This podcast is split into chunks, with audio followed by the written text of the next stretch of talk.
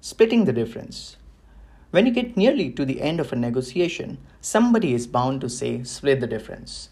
So let's suppose you're a buyer and you're up to say $90 and they want 100. They say, well, how about we split the difference, make it 95? What should you say? And the answer is, you should say, no, I really can't, for I can't go to 95. 90 really is my maximum. Now, nothing is certain neg- in negotiating, but this is almost as certain as you're going to get when they say split the difference. If you say no, they'll go override. And the reason for that is that when somebody goes split the difference and make it 95, they have actually already given up. And they are just trying. You know, just just that little feeble final last effort just in case. But they've already given up. So you just gotta go, I can't. Now, if you're selling, you want 100 and they are at 90. They suppose you to come down to 95, especially with the wording. I don't suppose it's very weak wording, isn't it? You should say no. I really can't. I'm afraid I can't go less than 100. My partners will kill me. And then they'll go, all right. So the answer to the nipple is no. Now, there is a tiny chance they're going well in that case, the whole deal's off.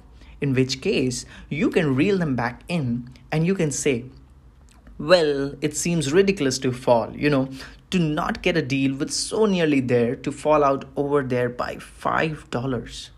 So let's imagine you're a buyer again and they have said split the difference 95 and you said no. They've gone, well, in that case, forget it. You can say, well, hang on, it's just think you're offering to split the difference between 99 let's 95 i just can't afford 95 i really can only afford 90 i suppose i could go to uh, 92 so you can split the difference of the difference because they are offered a split.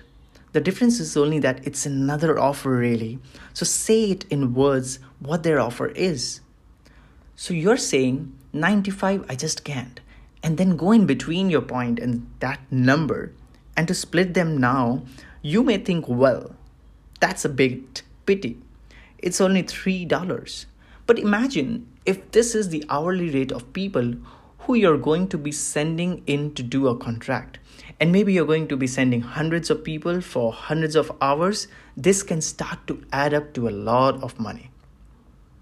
And if you're only making, say, 5%, profit if you're splitting the difference of the difference and you're getting yourself another say 5% you could be doubling up your profit or if you're going against it so if you're being pushed down by 5% you could be losing all of your profit. It might not be worth doing any of it. So splitting the difference or even splitting the difference of the difference can make a big difference to the overall profitability of your contract. So this is important. So the answer to the split the difference is no.